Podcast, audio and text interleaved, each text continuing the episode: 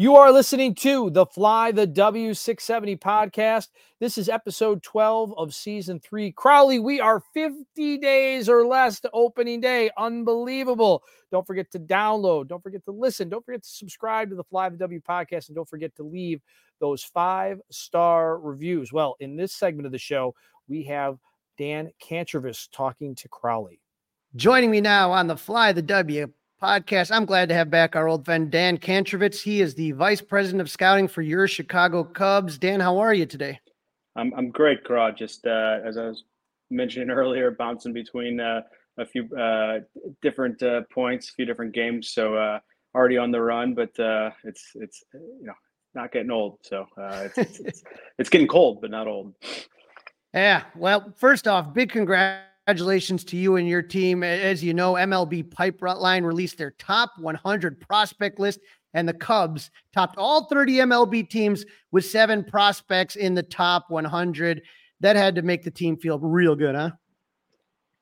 Yeah, I, you know, it's it certainly can't be a bad thing. Um, and I, you know, we had our scouts in town uh, for our January meetings last week, and um, you know, I think that was one of the things I said when I was just giving the meeting kickoff. But the you know then the other thing I quickly said was, you know that's sort of what we've done up to this point. Uh, and and it doesn't mean you know that we're going to keep having success going forward.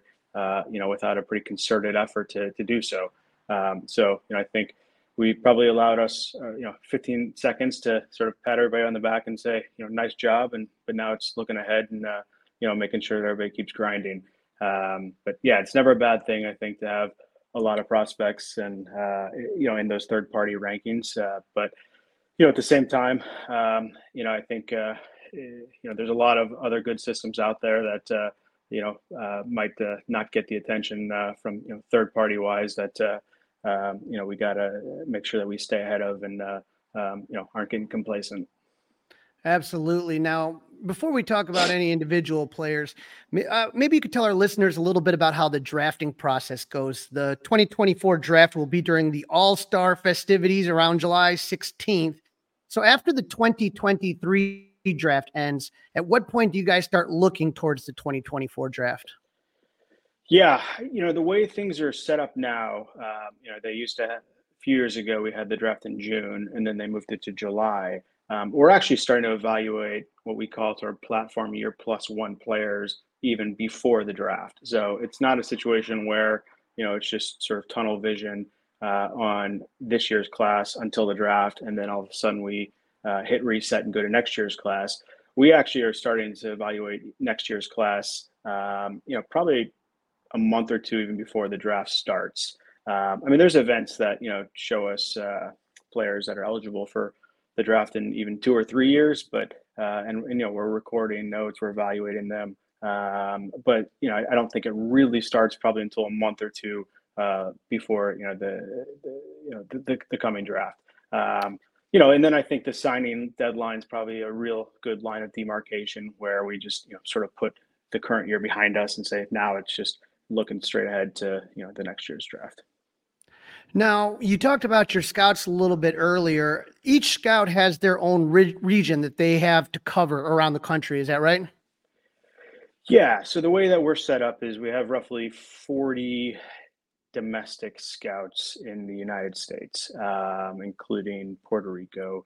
Um, and, and so, you know, we have roughly 15 area scouts that are responsible for um, you know, in some cases two or three states. In some cases, if it's a highly concentrated state, maybe just a small part of a state. Um, and then the next layer we call our regional coordinators, and their job is to really just sort of quarterback that region, um, kind of be the air traffic controller of uh, you know all the information that we're acquiring on players, all the information that we still need to acquire on players, um, and really helping develop and, and bring the area scouts along uh, just from a professional development standpoint. And then on top of that, we have another layer, the national cross-checking layer, and we have four of those. Um, and you know they're real, they're just extremely critical to just sort of the you know boots on the ground, just pure evaluators. You know they'll go in and evaluate probably 200 players every year and turn in those uh, and submit reports on them. Uh, and just end up having probably the most calibrated opinions just because they end up seeing the most players. But uh, so area scouts, regional coordinators, national cross checkers, um, few folks in the office who are critical to everything we do, uh, and and then myself. Wow. So you got all your bases covered, so to speak. But you know, you came from, you know, you were in St. Louis for a little bit, you were in Oakland for a little bit, but your first draft with the Cubs, 2020, one of the weirdest drafts in history with COVID creating complete havoc on the process. How would you say the drafting process has evolved for you with the Cubs since 2020? From a process standpoint, I think we've um, you know evolved pretty substantially, and you know it's been a um, it's been a gradual process. Each year, we try to make some some tweaks and some improvements to what we're doing, um, both from sort of a draft day um, decision making process as well as sort of just the you know the, the scouting process leading up to it. Um, but you know, I, I don't think it's been uh, uh, you know I expect us to probably have the same sort of similar just continuous improvement going forward as we've had the last few years. Now, MLB recently has implemented new rules, no shifts, making the bags bigger to increase stolen bases. Has that had a big impact on how you scout certain players? I don't think it's had a big impact on how we scout players. Uh, I think, you know, at times you see some of those macro trends. Um, you, know, sort of, you see them sort of rear their heads in the the college game um, in terms of just strategy and then maybe that starts to influence some of the performance statistics that we're collecting. Um, but I think you know, for the most part, from an influencing our scouting standpoint, no, it's it's it's still just going out there and um, trying to evaluate current tools and, and, and project those into the future, and um, you know, try to figure out who's going to be a big leaguer, and then uh, you know, if if if they're you know, the game, if if their tool set uh, is reliant on on just some strategy changes, then you know we're probably uh, you know overvaluing you know that player a little hot, too high. So MLB Network has a show during the winter meetings, and they they reveal the pick you're going to have. Right? They've changed it up a little bit. Andre Dawson's there representing the Cubs, the Hawk. Were you there during that process in the winter meetings, or, or where were you? Were you watching it in real time, or does it not really matter if you're drafting 14th versus 17th?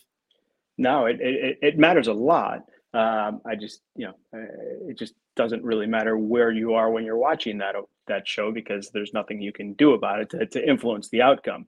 Um, so where I was is, I, you know, I was at the winter meetings, uh, you know, with the the rest of our staff, and we are all there was probably 20 of us or so. We were watching uh, uh, it unfold on MLB TV, just like everybody else, uh, up in our suite. Um, and you know, I probably was sweating a little bit more than you know some of the other people in the room. Um, but uh, yeah, I, I, felt like probably the the best way to um, to, to, to handle what uh, you know we any any news that we might get would be with you know the, the rest of the group. Uh, that would be fun, you know, and, and, and, it's funny because obviously some of us have watched the movie like uh, Moneyball or we've seen Draft Day with the football and all that stuff. Yeah. When you're when you're when you're getting to that week of the draft, you're setting up your board. Uh, now it's all the scouts. I'm assuming are the pitching and hitting directors there, and does everyone kind of speak up and say who they think you should pick when it comes to your time? Yeah, so I think something that we try to do is, um, you know, minimize any sort of audibling or pivoting that you know we, we have to do in the moment because there's just so much going on. You know, so so many calls with agents, so many calls with with our scouts, uh, reacting to what other teams are doing. So to the extent that you can, you know, prepare ahead of time and sort of weed out anything that you might end up having to do during the draft and just make that process a little bit smoother and streamlined. Um, you know, we do. So I think one of the things that we try to do well in advance now is have those discussions, um, you know, with our scouts, uh, with our analysts, with our front office, um, you know, a few weeks even before the the draft, um, sometimes even a month before. And so we, you know, we break up into regions and have regional meetings, and it's kind of this like traveling road show where you'll go to, you know, the West Coast one day. The next day you'll be in the the Midwest meeting with you know our group of scouts there. The next day in the Southeast with our group of scouts there, and so forth. Um, and then we'll aggregate all that information, um, making the adjustments that we need to make to our uh, to our model. Uh, make sure that we have all the information we need going into the draft, and then I'll meet with the executive leadership group. Um, you know, a few days before the draft, you know, explain to them sort of what things look like, um, sort of where we're at on certain players, what sort of pieces of information we might still need, um, you know, how they can help in terms of acquiring maybe signability information through certain agents, what they're hearing from other teams. Uh, and then going into the draft, you know, you'd like to sort of be on autopilot. Uh, never uh, ends up being that easy and and and and, and that smooth because there's just always things you need to react to in the moment. Um, but uh, you know, I think the sort of the the you know the the scene of like it being this chaotic, you know, hey, take this player, take that player. That's not quite how it is um, anymore, but it's it's still there's still a lot going on, and just the gravity of every decision is is is so important, and uh, you know that's that's what makes it so much fun too. I can imagine. Now, you see, you guys seem to have a lot of luck, or I don't want to say luck. You guys seem to do a really good job of drafting players in the later rounds. I'm looking at Frankie Scalzo, BJ Murray was in the futures game, Brody McCullough, Haydn McGeary is it would you you know do you find it to be a little bit more tricky to draft players later in the draft how is that compared to like say picking in the earlier rounds so the stakes are different in the sense that you're not spending four million dollars on on one of those players but at the same time you know with a 20 round draft every player we draft is is, is critical. And we treat every single draft with uh, you know uh, um, uh, you know with, put a lot of focus on every single pick, and and so I don't think just because somebody's a 15th round pick anymore means that they're any less important than somebody we took on you know the the previous day, say on day two.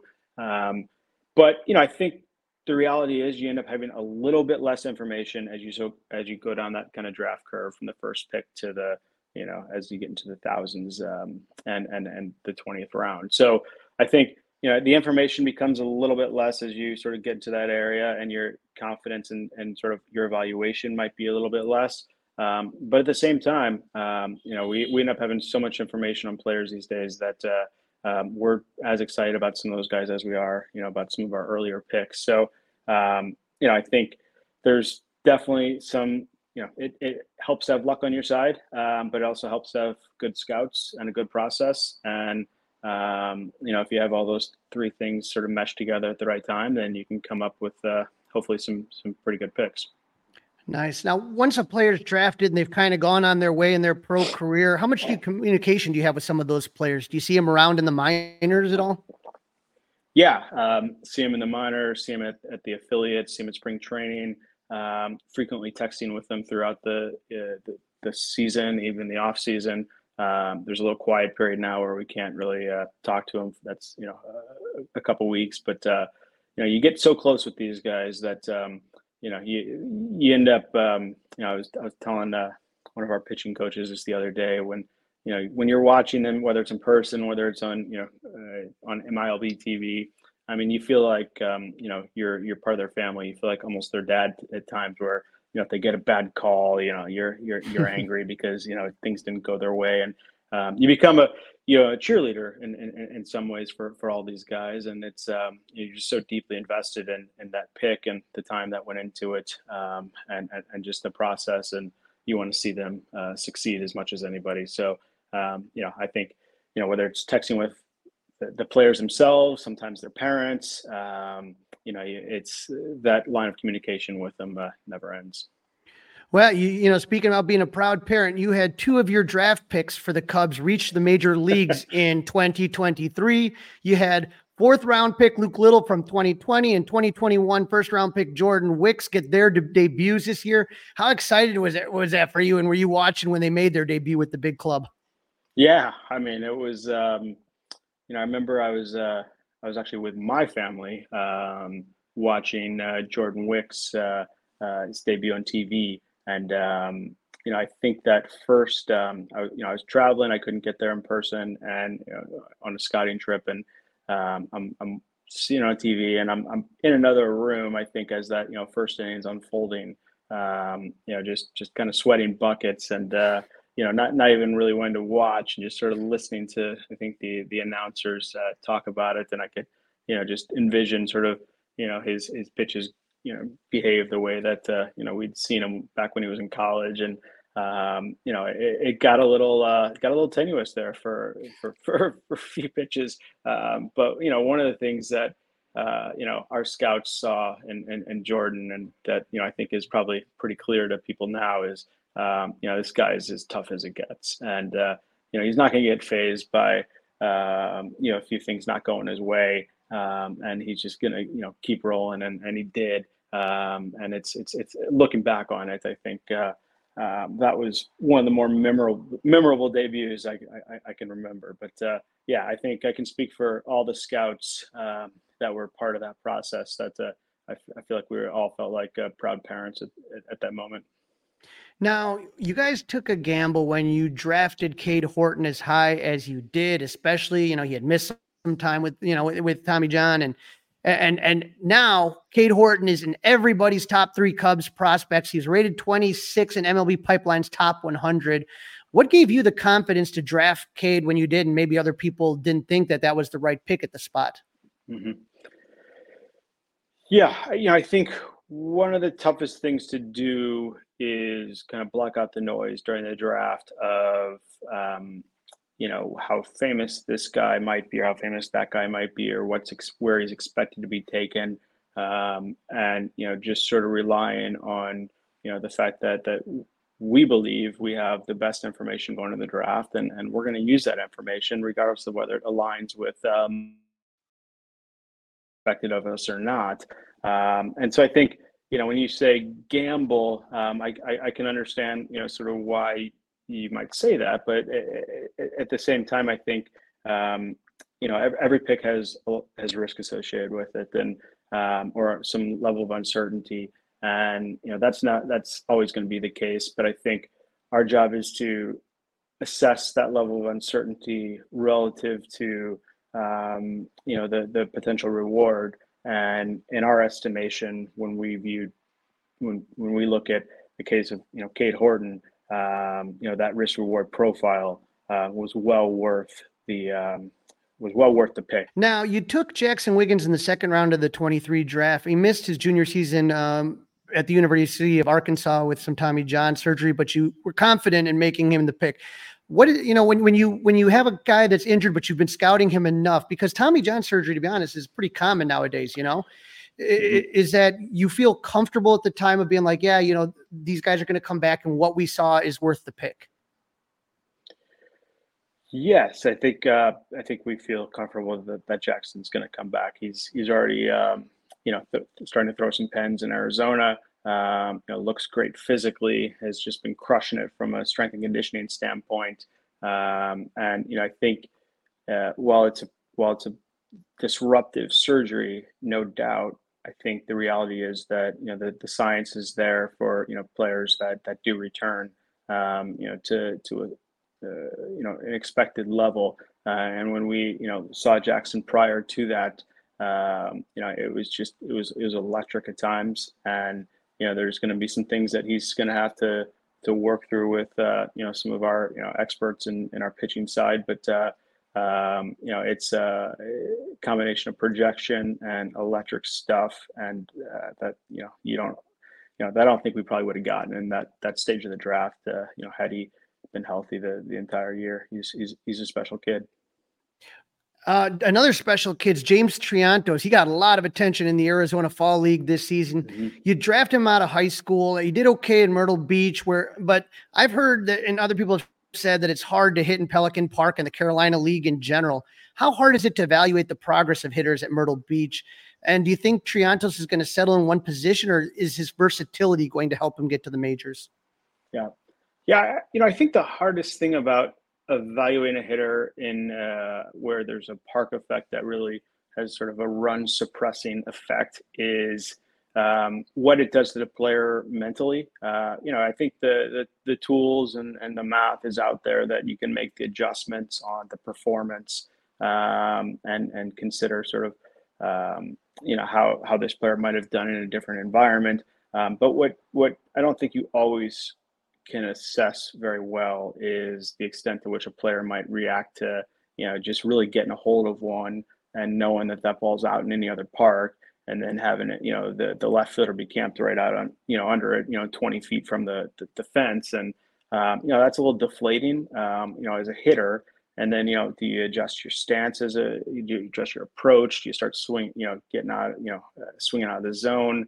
Um, you start, you know, incorporating an uppercut. You know, I think there's just things that hitters do that you know because they're human um, you know when you're in an environment like that that you might uh, not otherwise do and so i think yeah, we can you know eh, normalize and, and have an equivalency for a player's stats there versus somewhere else. But I think the the effect mentally is something that you know is uh, is not always easy to to assess. But uh, you know, with James, I mean, James James can hit, you know, and and, and James can you know he, he, he controls the zone. Uh, you know, he has hits for a lot of contact. I mean, he can.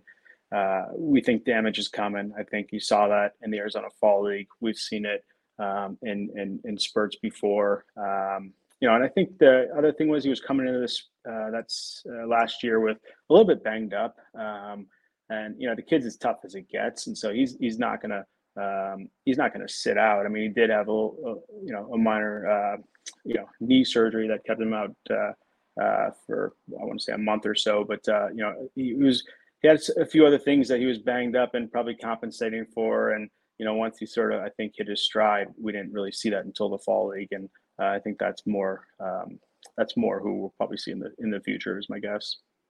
Now we talked a little bit about Cade Horton. You had another first round pick this year, Matt Shaw, who rocketed through the minors. And between Horton and Shaw, they're they're on the championship team for the Tennessee Smokies.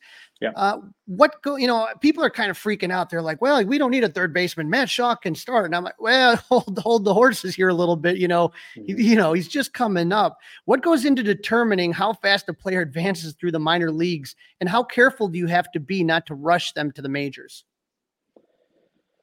Yeah, yeah, I, I think a player generally tells you, you know, when they're ready, and if if if if you're sitting around a table debating whether so and so is ready, it probably means he's not. Uh, just based on you know the um, you know having done this for a little bit, and I think um, you know it's the same thing when you're promoting a guy up the ladder in the minor leagues. Uh, you know if they're just dominating the level and clearly playing you know consistently above uh, above that level. Um, you know, I think you're probably doing the player a disservice, and that's the way our, our player development operation, you know, looks at it. If you're not uh, just challenging them, um, and you know, so I think uh, they generally tell you um, as opposed to sort of us having to sort of sit back and say, well, is so and so ready or is he not? And then you know, there's the issue of well, is there is there a place for him to play at the next level? Um, you know, is he going to get the consistent at bats? Um, is he going to play where we need him to play defensively?